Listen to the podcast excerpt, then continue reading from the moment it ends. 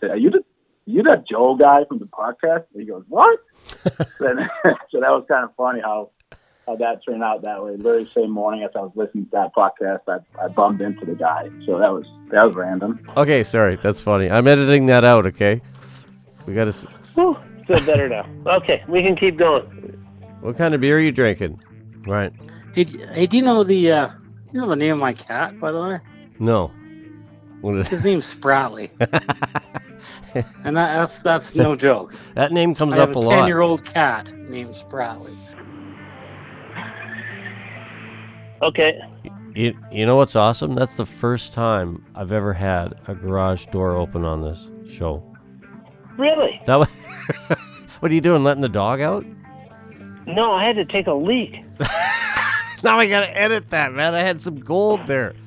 Welcome to the Fly Fishing 97 podcast, featuring interviews with passionate people within the fly fishing industry. We focus on guides, conservation, resort managers, gear, and talented fly tyers bringing usable information to fly fishers. The Fly Fishing 97 podcast is brought to you by The Fly Crate. Well, it's been another year already, and uh, as we start 2020 off, I always like to go back and look at the shows from the previous season, some of the outtakes, the takeaways, and uh, grateful for a lot of the great guests we've had that contribute to the program, and also want to um, acknowledge the top three cities this week on the podcast. Uh, Portland, Oregon, Seattle, Washington, and Wichita, Kansas. So thanks for uh, for tuning in. I also want to let you know that, as always, the program is brought to you by the good folks at the Fly Crate. Since 2015, the Fly Crate has taught thousands of anglers world class fly fishing techniques and provides unique fly fishing flies, gear, and tackle. The Fly Crate is an American owned company and is committed to helping USA veterans by dedicating 2% of sales to Project Healing Waters. You can check out the Fly Crate at www.theflycrate.com. And here's what we took away from 2019. Okay, I, I, I made my made my way up three flights of stairs, Oh, you, four flights of stairs. Sorry, I was in the parking lot down there.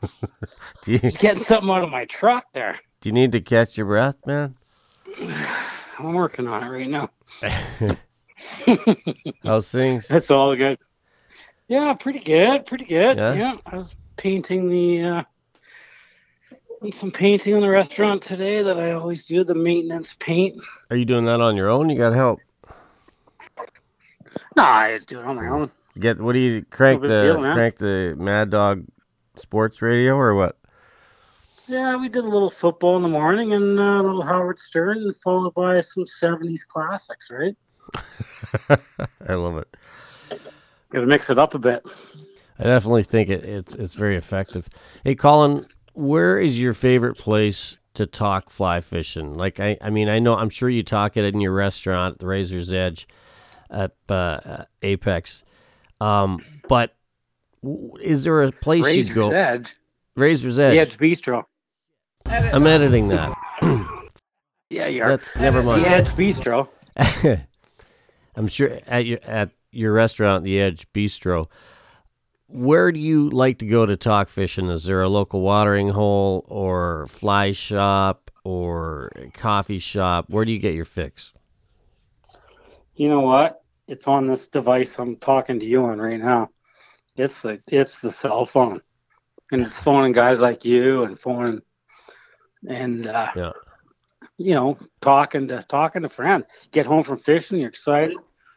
You uh you, you talk the talk, phone your buddies, and share that information. You know what? They get excited. Next thing you know, they're fishing two days later, three days later, and you're getting that call four days after that telling you what they had or didn't have and that that's my that's where I like to talk. I like to I like to just communicate. And then uh, my memories are trolling uh, trolling Spratley's on, on Penobscot Lake with dad and grandpa, you know, in the in the late seventies, early eighties. Right. Hey, hey, do you know the uh, do you know the name of my cat, by the way? No. What is His name's Spratly. and that, that's that's no joke. That name comes I have up a a ten lot. year old cat named Spratly. Is he is hell he kind of good cat. green with a silver rib and a pheasant tail? No, that's a, that's a long story in the name of that family cat, but uh, we won't go there tonight. No, I, I, they, they'd like me to be a guide, but I just, my situation's very special in the fly shop. That- They, they require me to bring my dog. You know, so there's a shop dog. This is Montana. You, know, so you got a shop dog, and it's, that's the whole population. It sounds like 350. You know, but it's right just just at the inner Montana too, so it gets a lot of traffic. A lot of guys come and fish. But anyway, they talked about making me a guide and stuff, and I thought, eh, I don't know, because I can bring my laptop and write while I'm there, you know, in between customers. They're okay with that. I can bring my dog, I can bring my laptop, I can write, I've got internet access, and I've got air conditioning. and when it's a hundred degrees, I don't want to be on the river. so, exactly, yeah, and I learned a lot there too, you know. So, uh, Joe Cantrell's outfitting. That guy's fantastic too. I mean, he's he's almost 80 years old. He's been doing this for decades. You know, it's been said that he's got all the fish named in every bend in the river. You know, I, he denies that, but I don't know. He's pretty good. What inspired you to uh, start the podcast? You know, I was looking for content on fly fishing. Like, me personally, even stillwater stuff, I could find, I couldn't find anything really, or there was very little. And what was there was kind of, um, it was just too vague and not very detailed. So, um, I just kind of thought w- the show's about people's story and kind of their passion. It's not about me. So it's about, you know, why why do we fly fish? What what what brings us and what what do you get out of it? Like a lot of people tell me they get it's almost like therapy. Um, I've had I've just had some really great conversations with with a lot of people that are pretty passionate in the industry. So I, I had the radio background. I thought, well, Yeah. anybody can do a podcast. It's just a matter of, of talking to people. So it's it's the guests that make make the program, and Yeah. I think the shared kind of passion for fishing hopefully comes through.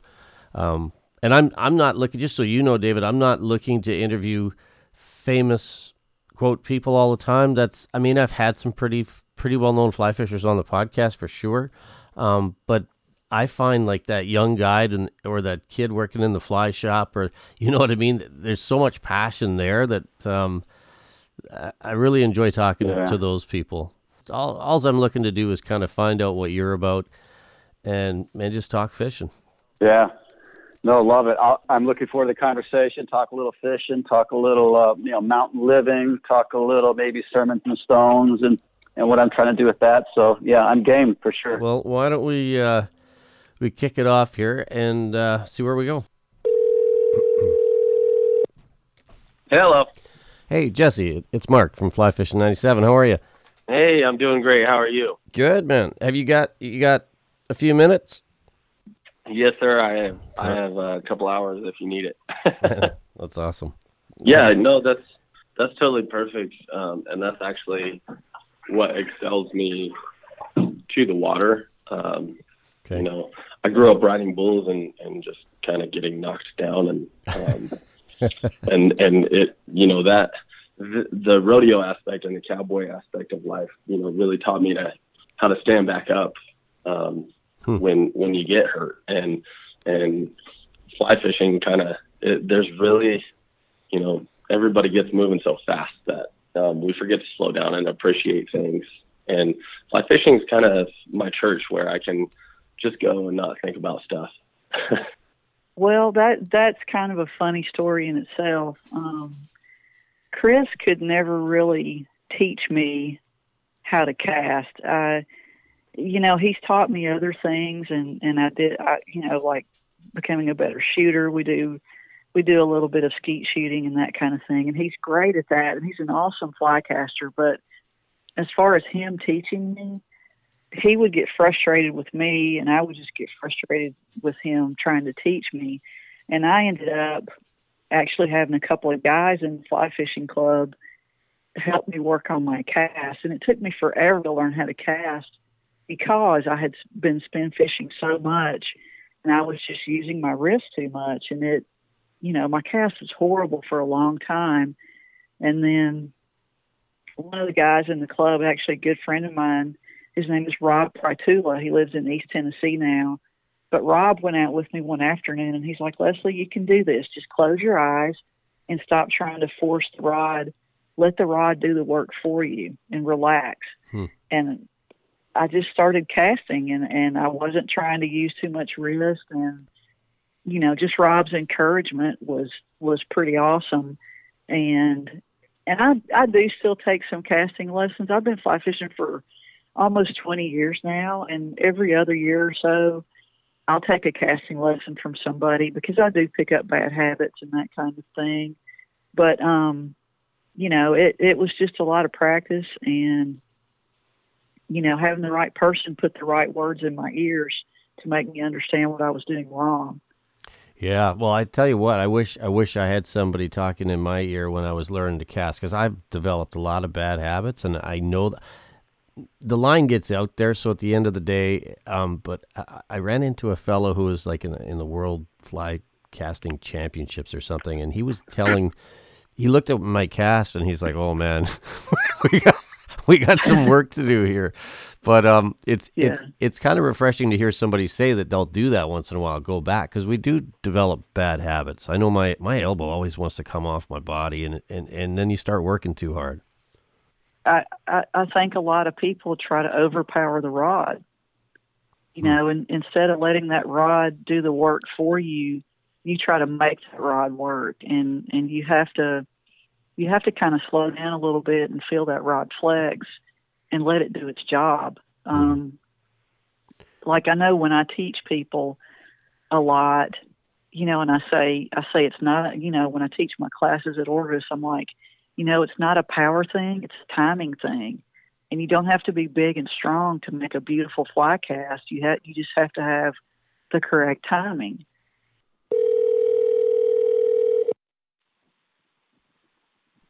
Hello, this is Mark. Hey, Mark, it's Mark Hopley from Fly Fishing 97. How are you? I'm good, Mark. How you doing? I'm good. Caught off guard by your caught off guard by your British Columbia number. Yeah, you know what? I get a lot of hang-ups. Yeah. Yeah, no, I'm, I was like, I'm in uh, the interior of BC. So, whereabouts are you at exactly, Okay. Mark? Northern Michigan. Okay. Uh, what town you in, or, or do you want to say Harbor Springs. Harbor Springs? Harbor Springs, Michigan. Harbor Hang on a second. I'm going to see if. Can you hear me okay? Yeah, perfect. Okay. All right, good. Sounds good to me. My phone's when I go down to my office, uh, my phone has to switch over to Wi-Fi because I don't have good cell service in my basement. Well, if it breaks up, I'll let you know. But it sounds good right now. Um, Okay, and you can just call me back if we get disconnected. yeah, So no worries. Um, if you hear yelling in the background, it's my wife watching football. Who's playing tonight? I don't even know. Shoot, that reminds me. Pittsburgh and the Browns. Okay. Nobody, nobody that uh, she really cares about, but she's just a football nut. Is it in Pittsburgh? Uh, it is in Cleveland, believe it or not. Oh shoot! I think. Yeah. I told my thought buddy it was in Cleveland. Yeah. I'm in a pool here, and I told him I didn't have time to get into the pub. I'm like, hey, just pick all the home teams this week. yeah, exactly. Yeah. Um, Yeah, I, don't have. I don't. I go ahead. I was going to say, I don't know if you had a chance to listen to any of, any of the shows, but it's just basically a chill conversation kind of about your fly fishing experience and, and where your passion comes from. And, and we could talk about Ty Wright and uh, wh- wherever you want to go. Okay. and and now we're uh, now we're mass producing them. That's awesome. I, I'd like to hear more too about your backstory, Scott, with this. Now, who's making these uh, nippers for you, these lid rig? Sure. You know, I took uh, that's been a, a journey in itself, a fun one at that. But uh, you know, coming out of technology, uh, and I'm not a coder, um, so it, when something goes wrong, you, you know, a lot of times I can't see it. So I wanted to take a stab with a, a physical physical product. Um, you know, the initial idea seemed easy enough, simple enough, but uh, when you kind of peel it back, the amount of design and fabrication that that goes into making these is is phenomenal. And uh, you know, it probably took, oh, I mean, at least thirty shops or or meetings um, with, with designers, uh, machinists before I, I came across a team of vets out here in Denver that just had a phenomenal backstory themselves. And uh, one guy in particular um, kind of hit it off with him, but uh, he, uh, he had PTSD. Um, you know, he was actually a, a machine gunner on top of it of uh, Humvee. Uh, came home, just struggled, was homeless. Uh, you know, pulling his life back together. Uh, actually has a, a huge shop uh, working out of his garage at the moment. Uh, but you know, we're with this uh, team effort here and partnership. Uh, we just got him into a new shop, and he's going to expand. Uh, hopefully, you know, working with bringing in more vets with uh, his similar background, and and uh, yeah, it's been a phenomenal experience, and would love to uh, make an impact uh, for our vets as well as we That's- grow our business. That's good stuff. I always love to hear backstories uh, when businesses have more of a story to tell. I just I just find it a lot more interesting, and to be quite honest, uh, more likely to support. So I'm going to fire a few rapid fire questions at you, Tony. You ready for this? Oh boy. Okay, There we go. They're they're not. my best. I promise you, they're not hard. Dry fly or nymph? Oh man. Uh, nymph. Bengals or Browns? Giants. Giants. Browns, Browns or rainbows? Oh, I'll say the Browns. What your favorite rod that you make? Your go-to. The bronze back. Okay, that's a little faster action. It is, um, and yeah, it's geared towards uh, you know the bass fishing and, and smallmouth is, is kind of my passion. So, Cool. um, How about your? but it's I, I've used it. Sorry. I've used it for everything. I mean, I've I've used it for red uh, tarpon down in in Mexico and stuff. So, Wow. uh, it's a great. What? Uh, let's talk tunes. What are your favorite tunes to listen to on en route to the water? If if you're not walking. Oh man, uh, I I have a pretty diverse uh, uh, taste in music. It, it really, you know, it, it kind of depends on on the mood and and and that I'm in. I mean, Yeah. you know, I'm I'm kind of like an old metal guy. I like like Judas Priest, Black Sabbath. Oh, Uh, nice. you know, and then anything, you know, to to from that to to country music to the Yeah. Grateful Dead to you know, it, it just it, it really depends. I'm all over the place when it comes to that. What's your biggest takeaway since you started Semper Fly Rods? Yeah, I think the biggest thing is, for me anyway, is you know, with us, all of our rods are made to order, right? So we don't, um, with the exception of our Enyo rod, we don't mass produce anything. Um, so it kind of gives me the ability to, you know, talk directly with the client and kind of see like what they're looking for, what they're fishing for, putting the right rod in their hand. Um, you know, we personalize all of our rods. Um, all of our rods are dedicated to a service member, um, you know, that, that, that kind of paid the ultimate sacrifice. So, um, all of those kind of personal touches, you know, mean a lot to me. And then when the client and stuff like that, you know, they catch a fish and they send me a picture, or you know, they they're like, oh, you know, I love this. It's it's the best thing. It just it, it makes me feel good because, you know, I, I gave somebody a product that they love and they enjoy, and you know, they're out there doing what they love and enjoy. Um, it, it's giving them, you know, a break from reality or whatever it is, and and then on top of that, you know, we're help supporting vets and their families. So it's just like a, it's just a thing. It, you know, just kind of makes me uh, feel good about what I'm doing. And you know, when I have the the late nights on, on the bench and stuff like that, or the early mornings, and you know, it all kind of it makes it worth it for me. oh, Canucks for sure. Rainbows or coho? Oh, that's a tough one. 50-50. Favorite dry fly? Oh, 70, oh, 75 25 rainbows, but that's hard because the coho fishing I've had on the northwest coast of Vancouver Island, those little tiny rivers, you know, numerous over 20, yeah. No, that's you know, and fabulous fish. That, that's, an, that's an unfair question. I love it. Favorite Yeah. favorite dry fly pattern? Tom Thumb, Oh, come on, get out. You're going old school on me. you betcha. Clearwater or Helios? I'm, look, at these. I'm not asking you for the meaning of life here.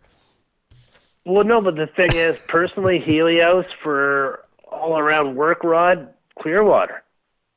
Ah, interesting. Cool. I, I've never cast one, and, and the value looks amazing in that line for sure. Oh, they're they're like blow. Like I don't want to step up. I want to like Hmm. just keep those those clear waters. What is it you like, Matt, about that? Is it is it a little slower action, or uh, explain that to me? Um, it has nothing to do with any of that, other than the fact that they cast really nice. Test one two one two. Check one two.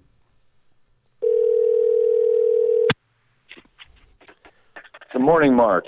Morning, Nick. How are you? Good. How are you? I'm good, man. Good. Just just kind of waking up, getting ready. You know. Yeah, I guess- right. I guess you uh you going to work later. You're saying right? So yeah, okay. I appreciate. Yep, I'll be out chasing smallies before I get to work today. So. Really? That's awesome. Oh yeah, absolutely. Cool. Yeah, it's a beautiful day in Pennsylvania. Nice. Yeah, it's best time of the year. morning. Say, listen, I, I I've been doing some homework on you, so um yeah, I got lots of questions and and um like I said in our conversation the other day, let, we'll go wherever you want to go, man, and I'll just um I'll edit it up and uh, send you the link. It'll it'll air on uh, Sunday. So Okay, great. okay. Sure. Uh, well, I I mean I I recently um, came across a picture of myself that a local uh, newspaper photographer slash reporter took in 1979, 1980. It was a local trout derby here in my town, and and uh, I had there was a picture of me in the in the paper as a three year old holding my first trout. So I've been catching trout for you know it's funny to say, but for for 40 years, and and that's always been a part of my life. And um, and fly fishing was always out there. It was always something that I knew that I wanted to do. It was a different echelon of the sport that I wanted to get into, but I put it off for a very long time. I was just intimidated, and and it you know it wasn't. Of course, I was busy as I was growing up, and I I joined the army out of school, and then after that, I was in college. Then I was living away in the Midwest, and just just a busy young man, and didn't really get a chance to get into it until I moved back to Pennsylvania in 2012, and uh, shortly shortly after that, when I started. Um, so I'm fairly new to the to the sport of fly fishing. Being on the water and and chasing trout isn't something new to me, but doing it with uh, with fly rod is fairly new. I always find it interesting. It seems like when, when things kind of calm down and, and, and you kind of get some stability in the life, that's when people tend to come back to fly fishing. You know, when you're young, teenager, in your early 20s, like you say, you're busy. But I found myself, I, I wished I would have found it sooner, if that makes sense. Oh, absolutely, absolutely. So I read some, understand. I read somewhere, Nick, that you spend over 250 days a year with a fly rod, or at least on the water. Is that accurate? It is, and it it is because I'm blessed um, with where I live in central Pennsylvania and my proximity to a lot of different creeks and streams and rivers. Um, I've been all over the country, and it, it's there's a lot of beautiful places. And when I came back to um, central Pennsylvania and got back on the water, that's when I really realized like Pennsylvania is a just a geographically beautiful state, and we are we are really blessed with a lot of really good waters and healthy waters, and uh, so I can be real close. Um, I'm going to go hunt some smallmouth today, and I'm I have a seven or eight minute drive uh, to the mouth of a creek that flows into the Juniata River, and uh, I'll be right here. And there, you know, so so yes, and the reason I'm able to get out is because I can get out before work, or I can get out on the water after work for two or three or four hours a day, and that that's really what what has enabled me to be able to get out as much as I do. Sorry, I missed your call. Hey, it's all good. I thought I thought maybe I had my timing wrong, or or maybe my time zone's wrong. It's all good. Oh no, we're good. We're plenty good. Yeah, I, I've been looking at some of your stuff on YouTube and uh, trying to get as much information as I can. So you're you're out of uh, Right. Gainesville. Gaines, yeah, Gainesville, Missouri, extreme southern Missouri. Um, like I got to tell you, just so you know, I know nothing about your area, so you can just Mhm. school me, man, and uh, and we'll talk about. I'm I'm happy to talk about whatever you want to talk about. Just so you know, what I do is uh, interviews normally thirty minutes to an hour, and then I just go Mhm. back and I edit. I edit the crap out of them just so it just so they sound polished and and uh, post them weekly. So I've I've got um. I got a fellow out of uh, Pennsylvania on this weekend, so your show will air a week this weekend, so a week and uh, two weeks two weeks out. Oh wow! You know, I, I'm actually one of the. Oh, I would say I'm one of the few people that I, I came into this sport late in life. I I was not one of those those guys that that grew up as a as even much of a fisherman. To be honest with you, I was uh, uh, when I was young. I was into sports. I, I played. Um, I was a I was a baseball guy. Um, played pretty hardcore for competitive baseball, and Mm-hmm. um, and then um, so so like oh I don't know I was I was a catcher. Okay, Okay. so uh, I was a catcher in baseball, and I blew my knee out playing basketball. Like Hmm. totally blew my knee out when I was in high school. Um, so as soon as anybody looking for scholarships uh, asked, you know, for a catcher with a blown out knee, it was like, yeah, it was crickets. Uh, so, um, so when I got into college, um, I was kind of lost. It was, uh, you know, I was, I played sports, literally played sports my whole life. I had done some fishing, um, just little pond fishing here and there, spinning rods and, and stuff like that. Um, it wasn't anything that I would consider something that I would, um, jump to do. I would have absolutely went and played baseball or basketball for sure before I would have ever thought of fishing. Um, until college came around and I, I just didn't, didn't have anywhere to go. You know, I was, I was like just lost and, uh, I was invited on a float trip and, um, took a float on, on a river that I had floated. Uh, it was my home river. I'd, I'd floated it a thousand times. I knew the river really well. I just didn't fish. And, uh, we fished it and had a ball and it was just all downhill from there. Jack, my levels a bit. There we go. Hello, hello. There we go. Okay. Can you hear me? Okay. I can, yeah. That Okay. was Good.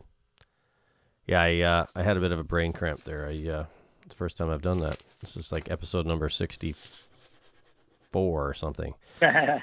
Okay, so I, you know what, it was nice to chat with you the other night because I kind of got a feel for a little bit about what you're about, even just with that brief conversation, and uh, we got a lot we can talk about. I have no doubt. So uh, I think this will make make for a really really good show. And then, I mean, if it works for you, Christian, I'll just introduce you, um, and then I'll let you tell your story, kind of how you came to uh, find fly fishing, and then uh, we'll jump right in, talk about Dupa Fish, talk about your story, and, and wherever we go. Yeah, um, you know, I'm a Pittsburgh guy originally, and I grew up on a can of mealworms and bobbers, you know, fishing the, the local stockers in Pittsburgh with uh, my dad and brother. And, you know, that progressed along as it naturally would. And, uh, you know, I was the young guy who was looking through the Bass Pro magazine every weekend and, um, you know, circling what I wanted. and moved on eventually to you know throwing rooster tails and things like that. But um, you know, it's funny. I, I kind of outgrew fishing uh, per se. It just kind of fell off of my map for a while and went to through high school and college, et cetera, and didn't really pay too much attention to it. And then uh, post college, I got real heavy into um, athletics, uh, especially endurance athletics, and um, was big into climbing, ski mountaineering, cycling, et cetera. And that, that really led my life. That's what moved me to, to Park City, Utah. Um, and then about eight years ago, I had this um, sudden change in life. And uh, unfortunately, I was um, diagnosed with stage 4C Hodgkin's disease, which is a, a lymphatic cancer. And um, that was unfortunately around my heart and kind of in my lungs. And through my treatments and trying to eradicate this disease, um, I lost about 90% of the functionality in my left lung. Hmm. So tough, tough change in life there for me. And what it ultimately led to was I wasn't able to do those endurance athletics. Um, and those were just a huge component of my life. I mean, I moved across the country for that kind of stuff. Mm-hmm. Changed my life, moved, moved my wife with me, et cetera. And um, I had some buddies that always fly fished, and they had always invited me prior, and I'd gone a couple times, and was like, "Yeah, dude, this is fun. It brings back those old fishing days, and really enjoy this." But I was really of the tune of like, nah, "I'll do that when I get old," you know, because I always perceived it as this old guy sport, and uh, you know, so I just wrote it off as that. Well, when this happened, uh, I think my buddies were seeing that I was having a hard time, you know, uh, having that gap in my life of some kind of purpose other than you know um, you know, family and, and life. Where where's the uh, the recreational side, right? Mm-hmm. And a couple good friends of mine, uh, a guy by the name T.J. Kalenko and, and Jay Blues and uh, Jay's father Tom Blues. Um, they introduced me to fly fishing. They invited me out on what they call their guys trip. they have an annual trip where they're all in Pennsylvania still, and they they usually would come out west and uh, do you know like a ten day trip. And they have a couple other buddies that join them. One of which I had heard about for a long time. Guy's name's Todd Jurgensen. Just never made uh, any kind of trip with him. He was a climber skier as well. So that year, uh, we went to Ennis, Montana, and I got the invite. I was still having a really hard time getting around, but these guys had figured out that um, they could take these personal pontoon boats and float uh, the Madison and, and just have a great time, you know, and do it day in, day out. And so I went up and it was like 10 days of boot camp, man. These guys like totally took care of me, took me around, showed me the road, etc. And um, it was like, you know, the sky had opened up for me. Um, it just filled that void immediately. It gave me that sense of adventure again. And I could do it in a manner that was acceptable to my health at the time, which was, was pretty rough. Um, you know, I was having a hard time getting around. I was you know, having to do things like crawl out on the bank and, and things like that. But uh, yeah, it was it was fantastic. Changed my life. Um, really got me introduced, and I was hooked. Uh, that's kind of how I got started in fly fishing. I'd really like to dig a little deeper into kind of the mental aspect of that because I think that probably can't be understated. You know, you, you, here you are, you're an endurance athlete, you're spending all this time doing some high level things, and then all of a sudden that gets taken away. Maybe speak to what it meant to have fly fishing come into your life and, and, and kind of find the outdoors in, in a happy place again. Yeah. Um, I've, I've always been an outdoors guy, so it was really important to me. And, and you're right, it was a um, it was a mental blockade, and and I kind of I've related it to you hear it quite often in professional sports, especially uh, like soccer and football, where you hear these guys, they go, they can't step away from the game. And, and the biggest reason they can't step away from the game isn't necessarily the athletics, but a lot of it is the, the locker room, the being with your friends and, and, and having those experiences and those moments that you can relate back to. And, um, I think I went through quite a bit of that. And from a mental side, I think all of those other endurance type sports really helped me because in most endurance sports and things like climbing, et cetera, you're breaking problems into blocks, right? Mm-hmm. And fly fishing is just like that. You're you're breaking the, the down the the the problem of catching a fish in the blocks, and so you start to relate and, and organize your approach in that manner. So to give you an example, when you are packing up your truck, you're thinking, okay, what's the weather like? I'm starting to break down that block. What kind of gear do I want to bring? How do I want to be situated? What river am I going to go to? What time of day is it?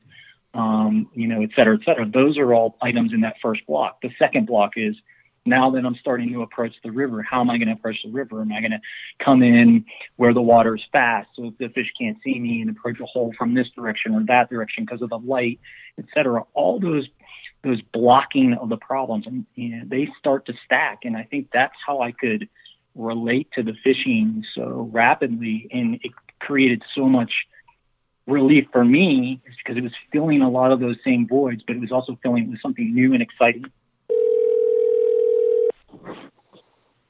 this is george Hey, George. It's Mark from Fly Fishing 97. How are you? good mark yourself Good. Really good. Hey, um, I- appreciate taking the, the time to chat. I really do. I'm looking. I've been looking forward to this for a while, so it's it's awesome. Um, no no thanks for the opportunity It's amazing. You know, I think that's my number one state for downloads. Well, I know it is actually. We got a lot of listeners in Really? in your state. Yeah, Pennsylvania. Well, and we're sponsored by the Fly Crate, which was out of Pennsylvania originally. And I don't know. It just seems like every second person I talk to is from PA. It's kind of weird.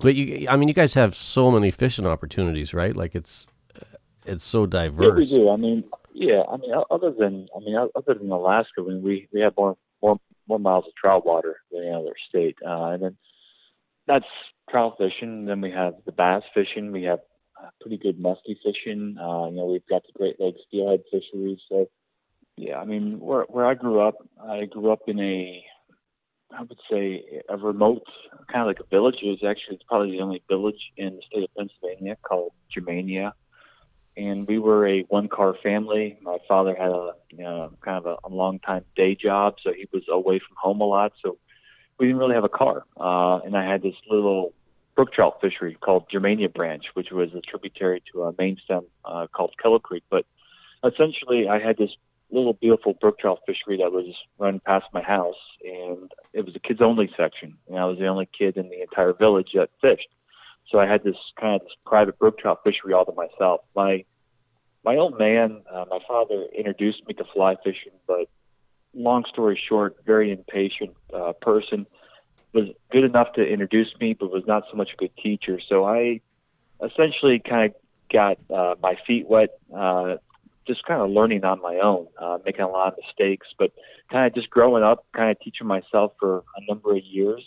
And you know, I'm I'm 40 years old, and it's hard to believe, you know, a lot of the people now that you know I grew up in a in a world where there wasn't a YouTube and you know the internet, so it was kind of just learning on your own. And then you know you fast forward, uh, my family then relocated to the central part of the state uh, and, and State College, and about 14 years old, and that's when I got to meet my mentor uh, Joe Humphreys, uh, and I knew about Joe for years. You know, he caught this Pennsylvania state record brown trout at, at night, and I had all his books along with his mentor George Harvey, and I just grew up idolizing these guys. And finally, when I was 14, I moved into the area that these guys lived. And uh, long story short, met Joe, but just hassled the hell out of him for about a year and a half until he agreed to go fishing with me. and then after we went fishing, we kind of hit it off, and he kind of took me under his wing. And then I would say probably about the age of 15, 16, that's when I actually started getting some formal instruction. And then, you know, I just I- I knew Joe. Uh, he, you know, he kind of was. You know, he was my hero. I, I, you know, this was a guy who made a living teaching at Penn State and just basically taught what he loved doing. Uh, and that was kind of uh, something that really inspired me. So even at 16, 17, I started taking part-time jobs, uh, just working odd-end jobs, and then actually hiring uh, fly fishing instructors, casters, and instructors. I I was hiring, uh, earning my own money to pay for instruction at ages uh, 16 and 17 because this was just, it was just something I really was interested in doing, um, and it kind of just went from there. That's quite a story, and I'm always I, I admire the passion because you know, as a, as a young as a young guy getting into it, where did that passion come from? Just just from out of did, did you see it coming? I'm always curious because it just all of a sudden, are you passionate about everything you do, or was it just fly fishing kind of was it for you? Yeah, fly fishing was it for me. It was I had kind of blinders. I mean, I, I was I, I was a jock. I did you know some sports. I had some interest, but you know when you when the when the year was over, when the day is over, I mean, there was just like there was just like one focus uh, in my life at that point, and that was just just fishing. Uh, you know, you would you know you would you know you would do sports. Um, you know, you would try different activities. You know, buddies would try to take you archery archery shooting. You go hunting. You go backpacking, camping. You know, all great sports, but for something for some reasons, fishing just I mean it, it just stuck with me.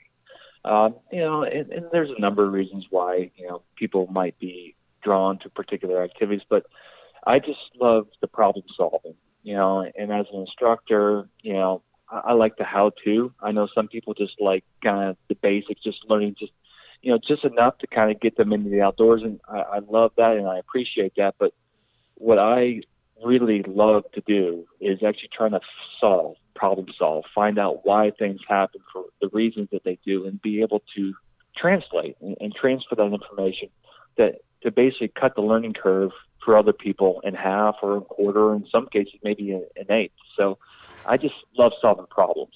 Right. And with fly fishing, as you know, there's always problems to solve. It's just dynamic systems, environments changing, fish behaviors changing, and it's just this big puzzle. And you know, just like with any activity, I think what what you're trying to do is you're trying to, you know, that's the purpose of a lifelong activity is to kind of, you know, we all are dealing with the daily grind. We're dealing with, you know, you know, life. Life throws out lemons to you, and sometimes what you need is an activity that kind of takes your mind off of that. And I can't think of a better activity than fly fishing because in order to be successful with fly fishing, I mean, you have got to be like 100% focused. If you're not focused, you're you're not going to succeed. And I just love how fly fishing just allows you to develop that focus and it takes your mind off of everything other than what is in front of you on the water. Hello. Hey, Joshua. It it's Hey, how's it going there, Mark? good, man. How are you? I'm doing well. Good. Hey, um, I appreciate you taking my call. I uh, I've been checking out some of your stuff on Instagram, and I thought, you know what, this guy looks pretty dialed in. He might be uh, interesting to have on the podcast. So, um, well, thank you. I was uh, I was stoked. I, I listen to you quite regularly, so when I saw Cool. the message, I was like, oh no way. that's awesome. So, g- give me a bit of your background, Joshua. So, where where are you working at right now? Like, what are you doing? So I'm from the Lower Mainland. I'm from Langley. Right. Um, right now I'm working up in Salmon Arm at Westside Stores though. Um, Oh, cool. So yeah, so I I got a job here uh, end of April, and so I've been here um, last little portion of April, May, June, and I'm pretty much here the rest of the of the summer, just working in their fishing department. Yeah. Um, and then come the fall semester, I'm back down at school in Abbotsford. Um, Okay. I go to Columbia Bible College, and I'm Cool. either going to be either going to be working at Fred's down there, Fred's Tackle, Yep. or Michael and Young. So You know what's funny is I. I used to live in Salmon Arm and I worked at CKXR back in the day and I used to go into West Side stores. I, I want to say Marvin. Was it Marvin? I can't remember Yep. the guy's name. Yeah, yeah, yeah. But uh, you guys uh, always had uh, good stuff for the lake. I remember. I don't remember too much fly fishing stuff. Th- this is like 30 years ago, but Yeah. um, yeah, that's cool. Yeah, I'd world. still say definitely uh the larger portion of the focus is on the on the the shoe swap and on the trolling in it. Yeah. But um, since a gentleman by the name of Bill start was has kind of helped out in the fishing um end of things. Yeah. He's really big into fly fishing. So from under my understanding, it's within the last five years that they've really started to expand into the fly fishing Yeah. uh, branch, and Okay. so that's where yeah. So you don't mind if so you want you, you say you're from Vancouver, but you're living in Salmon Arm. Would that be accurate? Yeah. Okay. Cool. Yeah. So you're kind of hitting a lot of. We're probably hitting a lot of the same waters. Actually, I noticed that on some of your picks. I'm like, man, that looks familiar. 'Cause I'm up, I'm up there quite a bit, but I'm surprised we haven't Oh, crossed no paths. Uh, yeah. But uh, okay, cool. So I mean, I don't know. So basically, just just a chill conversation, kind of how you got into fly fishing and um, kind of what you've been up to, and and maybe uh, talk about some of your influences, if you will, like some some of the people maybe you've learned from. Yeah, for sure. Exactly, because you're sitting there all April. You're looking at, you know, you're online, you're following the forums, and you see all these lakes starting to thaw and ice off. It's kind of nice to have some some in mind that you can go to for that early season itch, right? So Yeah, absolutely. So do you do a lot of tying yourself, Joshua? Yeah, um, that's actually something I started getting into probably about it'd be three years ago now. Um, me and my dad, we were at a uh, at a lodge, and there was these gentlemen. They were tying flies and absolutely killing it. It was a it was a type of mayfly, um, but it was kind of between a mayfly, like a, a Callibaetis um, pheasant tail, Mhm. and like a, a butler bug. And so I'd never seen it in a shop, and I was like, "Hey guys, where are you getting that?" and they uh, they said they tied them. And so that evening, I gave it a crack um, in the lodge on their vise that they graciously let me use, and that kind of hooked me.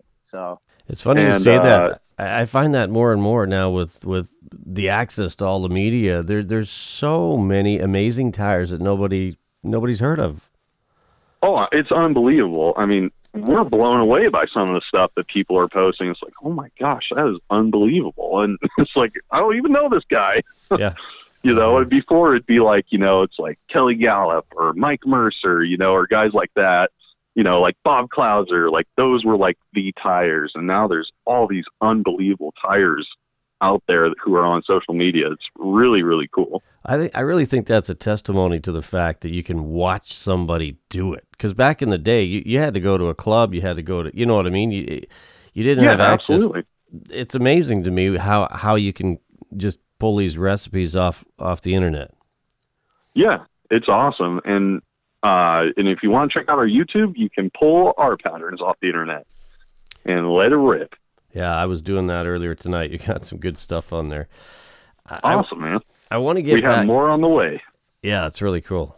I uh, I got to thank Chris Thompson, Trout Addict, who I know you're familiar with, but he he he's the fellow that uh, said, "Hey, you got to give these guys a shout." I love what you're That's doing. awesome. Well, it's a different angle that you're coming at it. You know, you're specializing in basically one type of fly, which I think is really Yeah. cool. You know, because there's Yeah. the possibilities with tying are endless. Heck, they're endless when you just look at streamers. Would you Would you agree? Oh, absolutely. Yeah, it's just it boggles my mind. Yeah. Have you got It- any? It's really crazy. You got any crazy fish stories from your time on the water? Something uh, that maybe comes to mind that's kind of weird or wonderful that's happened to you in the past uh, past little bit? Oh man, something weird or wonderful that's happened to me in the past little bit. Hmm. Let me think about that one. Yeah, yeah. Take take your time. Uh-huh. well, I actually did manage to catch my first carp on the fly, which was a pretty cool moment for me. That's no small Uh, feat. yeah, it's not. but I had been, you know, it's funny. It's like, you know, you hear stories about carp and they're like, man, these things are everywhere in every ditch. Man, I've looked all over and I've seen like two. so I was like, I'm not even sure these things exist. Uh, and I was like, God, you know, I can't find these things to save my life. I don't know where guys are catching these things. And sure enough, we're out on the river. We're at the mouth of this creek, and uh, all of a sudden, there's like a school of a hundred carp right at the mouth of this creek, and I'm like, oh my gosh, it is on because I mean they're clearly not spawning. I really don't know what they were doing. I couldn't figure it out. They weren't spawning though, but uh, you know, I'm like, oh my gosh, it is on. And so I just tie on a. We had this like micro game changer with us, and I mean, I I don't have a single carp pattern in my box. That has changed since this happened, but at the time uh, we had like this micro game changer, and I was like, oh, this is not going to work. You know, like these things eat like crayfish and freshwater clams or damselfly nymphs, you know, and stuff like that, or you know, which is what I've always heard that these will predate upon. But sure enough, we just throw it out there, and instantly, this massive carp just pins it down, and it was nuts. It was like uh, it was totally eye opening to me because you'll hear these stories like these things only eat this, like these general things, and that's I think that's one of the most dangerous things you can do in fly fishing, and I I fall for it all the time. I'm such a sucker for those general those generalities or whatever you want to call them, those steadfast rules. But the truth is, these are wild animals who are just trying to pass on their genes. And the best way to do that is just taking advantage of easy food sources for them. And, you know, whether it's a bait fish or not, if it's available to them and easy to get without them expending a lot of energy to get it, they will take their shot at it. And sure enough, I mean, we're catching carp on game changers now, which is insane. Just one, two, one, two.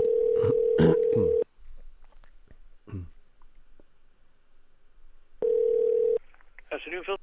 Hey, Phil, it's Mark from Fly Fishing 97. How are you? Good. I'm expecting your call. All right. Have you got a window? I know you're a busy guy. Uh, I'm here. I got a window. That's awesome, man. I, pre- I appreciate you taking the call. So, Phil, I just want to, uh, just so you know, I edit the crap out of this, so we'll just have a conversation and go wherever we go. And um, my goal is always to make to make you sound good and to make me not sound like a fool. So. Well, that could uh, be tough on both counts, maybe, huh? it's true. You set a high standard. I don't know. Thanks for that. Hey, um, so I just want to before we get going, Phil, I want to just confirm a couple things. I'm playing with your levels, just make make sure you sound good. Uh, the more times, the more bugs you start seeing at the surface, and, and again, you you can follow the hatch through, you know, careful use of a throat pump because that's probably the one food source in chironomids where every hour it can change. It could change to a different species, a different color, and that's you know with that species change, uh, a different trait in their um, sort of evolution, if you will, or as a as a pupa as they gather more gases. Um, because you'll see them darken, and all of a sudden they're olive, and then the next one you pump is is kind of a green chromy color, right? And that's the same uh, in that instance I just described. That was the same bug, just going through its changes as it prepares to hatch. Right. It's the stuff that keeps you awake at night. Well, it's funny. It's funny you say that because there's so many.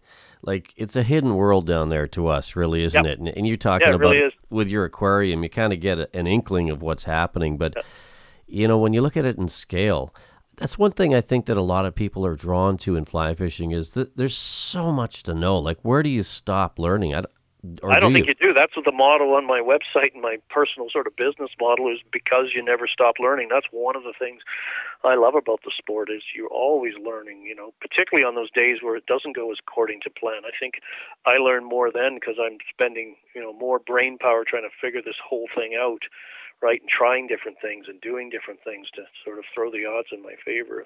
We all like those days where it's lights out, but um, it's it's sort of those days you got to work at. And if you crack the code that day, there- I, it's a pretty rewarding feeling. Check one two one two. Jonas, I'm really curious about how how you and Joe kind of got together and and started this business, Hufius. Tell us a little bit about that and how how things began for you. Well, basically one day I uh, I was off work and I decided I was going to go salmon fishing in one of the tributaries of uh, you know around Milwaukee, and um, I'd actually never really done salmon fishing before, so I just sort of got my eight weight and some flies and jumped in a truck and tried to find a place. I had no idea really where to go. And I was driving down the street when I finally got around the river. I knew I wanted to try out, and I had no idea how to get down there. And suddenly I see this guy standing there getting his fishing rods out with a rod holder on top, and I thought, hey, I'll stop uh, about 20 yards next to him and pretend I know what I'm doing, and then I'll get in a conversation with this guy. And uh, that was Joe standing there, and we probably chatted for about an hour and a half before we even got going to, to the river. And uh, well, that the funny story about this in the podcast is actually we got talking on my way to the river. I'd listened to your podcast, and I actually listened to the one where Joe was in it, and he started showing me pictures from this Tarponville trip he had had, and I was like, hmm, that sounds familiar. I said, are you the you that Joe guy from the podcast? And he goes, what? then, so that was kind of funny how how that turned out that way. Literally same morning as I was listening to that podcast, I, I bumped into the guy. So that was that was random. I always, I And always then- those coincidences are pretty cool. Yeah, that was that was fun though. and then we basically fished uh, fished all day, and actually had a really Yeah, Yeah. we- had some. We had a ton of excitement on our first day. um, uh, we got to the river was totally blown out, and uh, knowing that some of the tributaries drain a lot quicker, um, we decided to go after some of these kings and some smaller streams. And uh, I had kind of dialed in on one of the tributaries north of Milwaukee, and um, took Jonas there, and uh, I was trying to tail this king, and um, the trailing hook drove within millimeters of my bone as the fish jumped.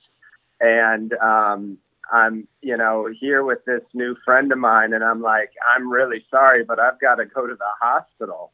Well, that's and, it, yeah. well, yeah, yeah, yeah, yeah. Jonas was quick to say he'd pull it out, and then very quick to say you need to go to the hospital. and um, so I ended up meeting with a hand surgeon that got it out, and the whole time Jonas is texting me all these kings that he's catching. And uh, I remember at one point he uh, said he had to take a little rest on the on the bank because he was tired out.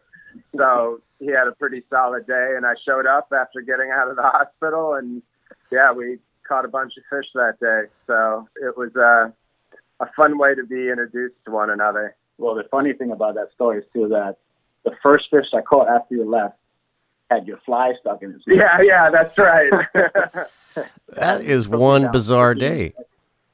Yeah, it was crazy. Yeah, took me downstream where you had earlier dropped your glasses we couldn't find. Yeah. And as I'm landing the fish, your glasses are laying right next to it. It was, it was, re- it was Yeah. crazy.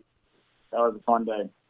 Let's take it back to your roots, Greg. I always like to start right at the beginning. So think back in time when you got started with a fly rod in hand. What did that look like, and and how did you come to uh, get into fly fishing?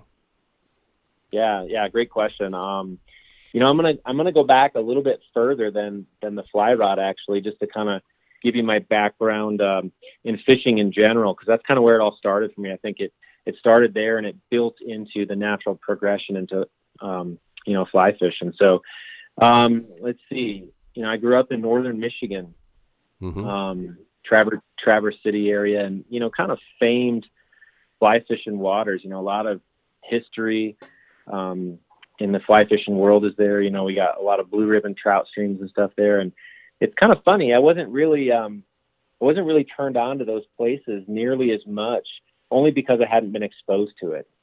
Um, you know, my grandfather was probably responsible for getting me into the outdoors in general, fishing and hunting, and uh, you know, he really sparked that interest. I remember.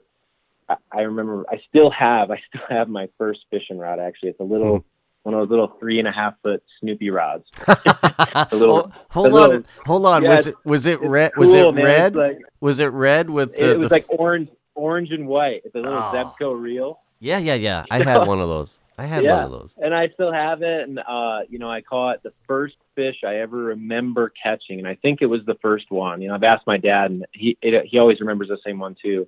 It was like a little, uh, probably a like a ten inch largemouth bass on that little rod. So it was quite the sight. um, but you know, it was, you know, that progression. My my grandfather, you know, I um, was a big time fisherman. Both both my grandfathers actually were, and uh, one was really big into uh, pike and walleye, and the other one was more into panfish and that sort of thing. He was more of the, hey, this is food I'm going to catch and eat, and so he would fill his freezers up all summer with bluegill and perch and all these panfish. Mm-hmm.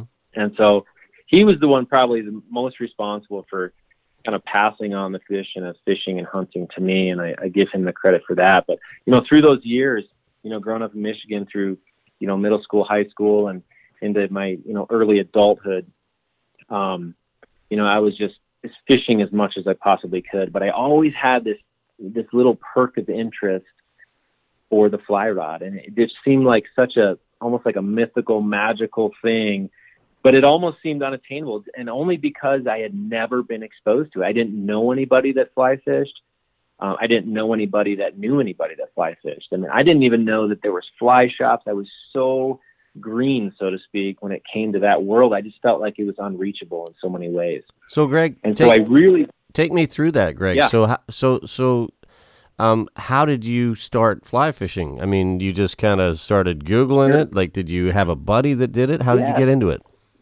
Well, you know, it's kind of interesting. I um I was working part time at a sporting goods store, Dick's Sporting Goods, Mhm. um, which is kind of a big thing back east. And and I remember one of the the guys there was um, that worked in the fishing department. He was he was showing me these fly rods that were on sale, and he's like, "Hey, these are going on sale an extra like thirty percent this weekend, and um, it's a great deal." They were St. Croix rods, St. Croix Avid series rods, and I was like, "Man, I've always wanted to get into that." I'm just going to buy them. So I ended up buying these two rods, a seven weight and a four weight. And I literally, I, I just, I kind of just looked at them all day, just like, wow, these are so cool. I, and, and I didn't know what to do next. And that was, that was probably about, let me think, I can probably tell you exactly the year. That was 2005. Mm-hmm. I bought those rods. And so, you know, I was what 23, 24 years old at that time. And um I got married the very next year and my wife and I became to Colorado on our honeymoon from Michigan.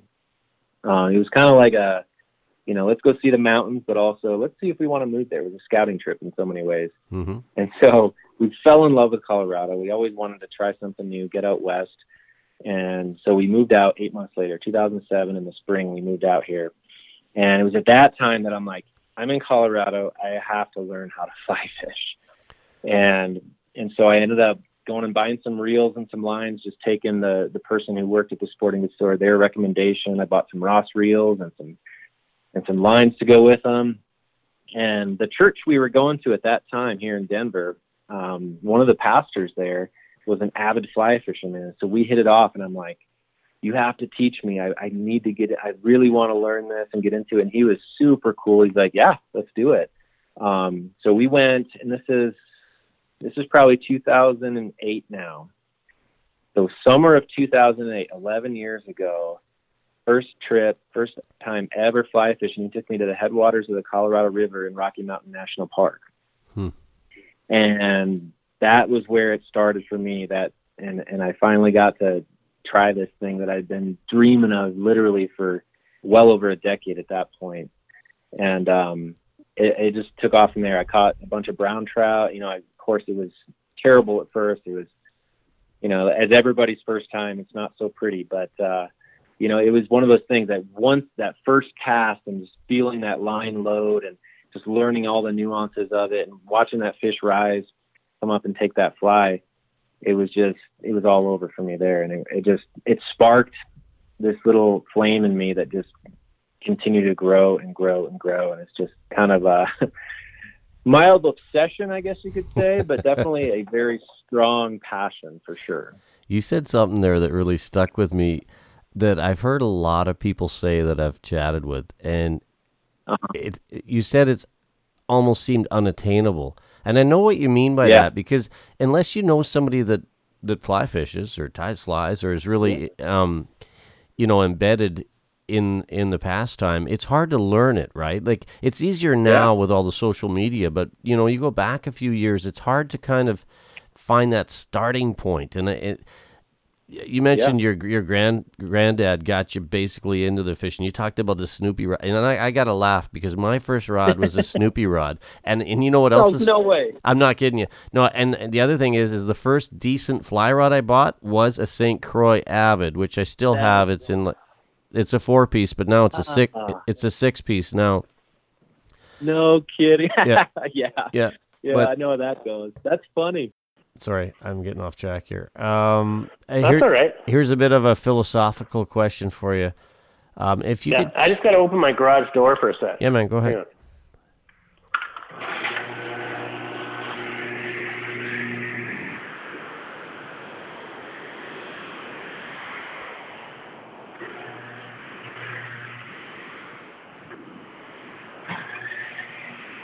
Okay. You, you know what's awesome? That's the first time I've ever had a garage door open on this show. Really? That was. what are you doing? Letting the dog out? No, I had to take a leak. now I gotta edit that, man. I had some gold there. Okay. I, I'm not gonna lie to you. you remind me of my buddy. That's- holy crap. Okay, sorry. That's funny. I'm editing that out. Okay. We gotta. Whew, feel better now. Okay, we can keep going. What kind of beer are you drinking? Oh, Kokanee. I'm in the Kootenays. Yeah, that's right. No, it's good. I, I I enjoy editing. Trust me.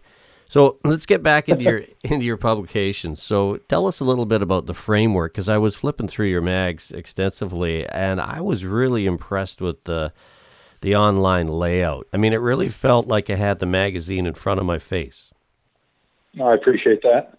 Um, you know, really with the layout, we kind of want to bring our passion for fly fishing to the forefront of readers. And we've recently switched up our uh, layout, really focusing on, you know, the photography and really trying to bring that imagery out. And in terms of layout, you know, we like to do a little something with the departments, you know, get a little bit of knowledge in your in your hands, you know, like wader care or working tandem rigs, you know, something that may be, you know, um, new to readers that aren't as experienced with fly fishing, but may also put a little bug in the ear of people that are used to it, or maybe something to try and do something different. And the great thing with the digital platform is you don't have to go out and pick it up from a newsstand. You don't have to subscribe to it and wait for it to come in the mail. It's right there in front of you, and we don't have to take down any issues. They're there, you know, pretty much as long as the server will have us. And people can visit that and really get involved. And in terms of layout, we try and focus on a different region and a different area or a different member or a different species um, each issue. That way, we're always kind of revolving around and inspiring people in either different regions to go out and fish and you know species that may be in their backyard or guys that are fishing you know say in south florida they go you know what i really want to get out there and try my hand at steelhead and i don't know if i screwed this up you know i'm usually on the other side of things asking the questions um, and truth be told i'm not a great speaker but you know, in terms of just everything with the magazine, we just want people to go out and do. And we're trying to find the best way to reach people and bring that to the forefront. You know, you don't need to have, you know, all this knowledge behind you. You don't need to go out and do X, Y, Z to get out there and fish. Get out there and do it. Mm-hmm. Check out the magazine, get some tips, and go out there and attempt it. Well, I like the way Michael you had it laid out. Like, uh, the, well, you had the tying desk and kind of just some quick tips um, even some dining stuff. Tell, tell us uh, where, where you plan on going in the future with that. Libations, fine dining. Um, you got lots of areas there you can cover. You know, the best way I could put it is fly fishing is it's a lifestyle, and again, kind of what we said before, it's who we are, it's what we love to do, and it all kind of ties together. I mean, after a long day of fishing, I would love to have some sort of adult beverage in my hand while I'm sitting at the house thinking about what I did right or wrong out in the water, or just kind of kick back and relax. Hey, can I throw a few rapid fire questions at you? Yeah, let's do it. Totally random. Uh, well, this won't be a tough one for you. Broncos, Rockies, or Avs? Oh man, Ugh. Broncos, but the Avs are a super close second. If you're on a Rocky Mountain stream or a river, what's your go-to pattern? If you had one pattern to pull from your box, what what would you put on? Uh, Charlie Craven's two-bit hooker with two beads on it. All right, that's very specific. What color is that? it's gr- I like the gray one that he does. Yeah. Okay. Go-to fly rod. What's your favorite? Fly line? No, your fly rod. If you were to pick one fly rod. Oh, rod. Yeah. Uh, I'd pick a five weight, and I don't want something with super stiff action. I want something with more like a mid flex. Hmm. Favorite tunes to listen to on the way to the water? Oh man, I'm gonna get some exposure for these guys. Dawn of the Buffalo are an amazing band. They're super cool and funky, and they've got a really positive vibe. And I'm listening to those guys all the time. That's awesome. I'll have to check that out. Is that iTunes or where are you finding that? Oh yeah, they're on iTunes. Cool. Browns or bows? Any preference? I'd actually say bows. Yeah. Most Yeah, memorable I love trip. the aerobatic stuff. What's the most Uh, memorable most trip memorable trip. Yeah. Ooh, now that one's tougher. Um, I, I a couple friends and I went down to the San Juan below Navajo Reservoir in New Mexico, and it's a really wide river and it's not that deep and it's uh, full of large fish that eat super tiny flies and it's just such a unique place to fish. And uh, you know they'll they'll come up behind you and they'll sit in the little pocket that you make when you're out waiting, and you have to you have to just like deal with these fish that are taunting you uh, as you fish to other fish.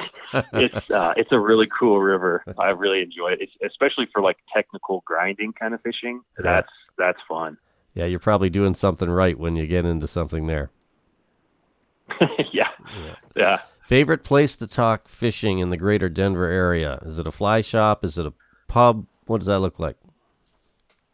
Oh, that's a good one. Um, you know, if I go to a fly shop, I'm usually heading over to Anglers All. Uh, they do an awesome job keeping everything stocked as far as the time goes.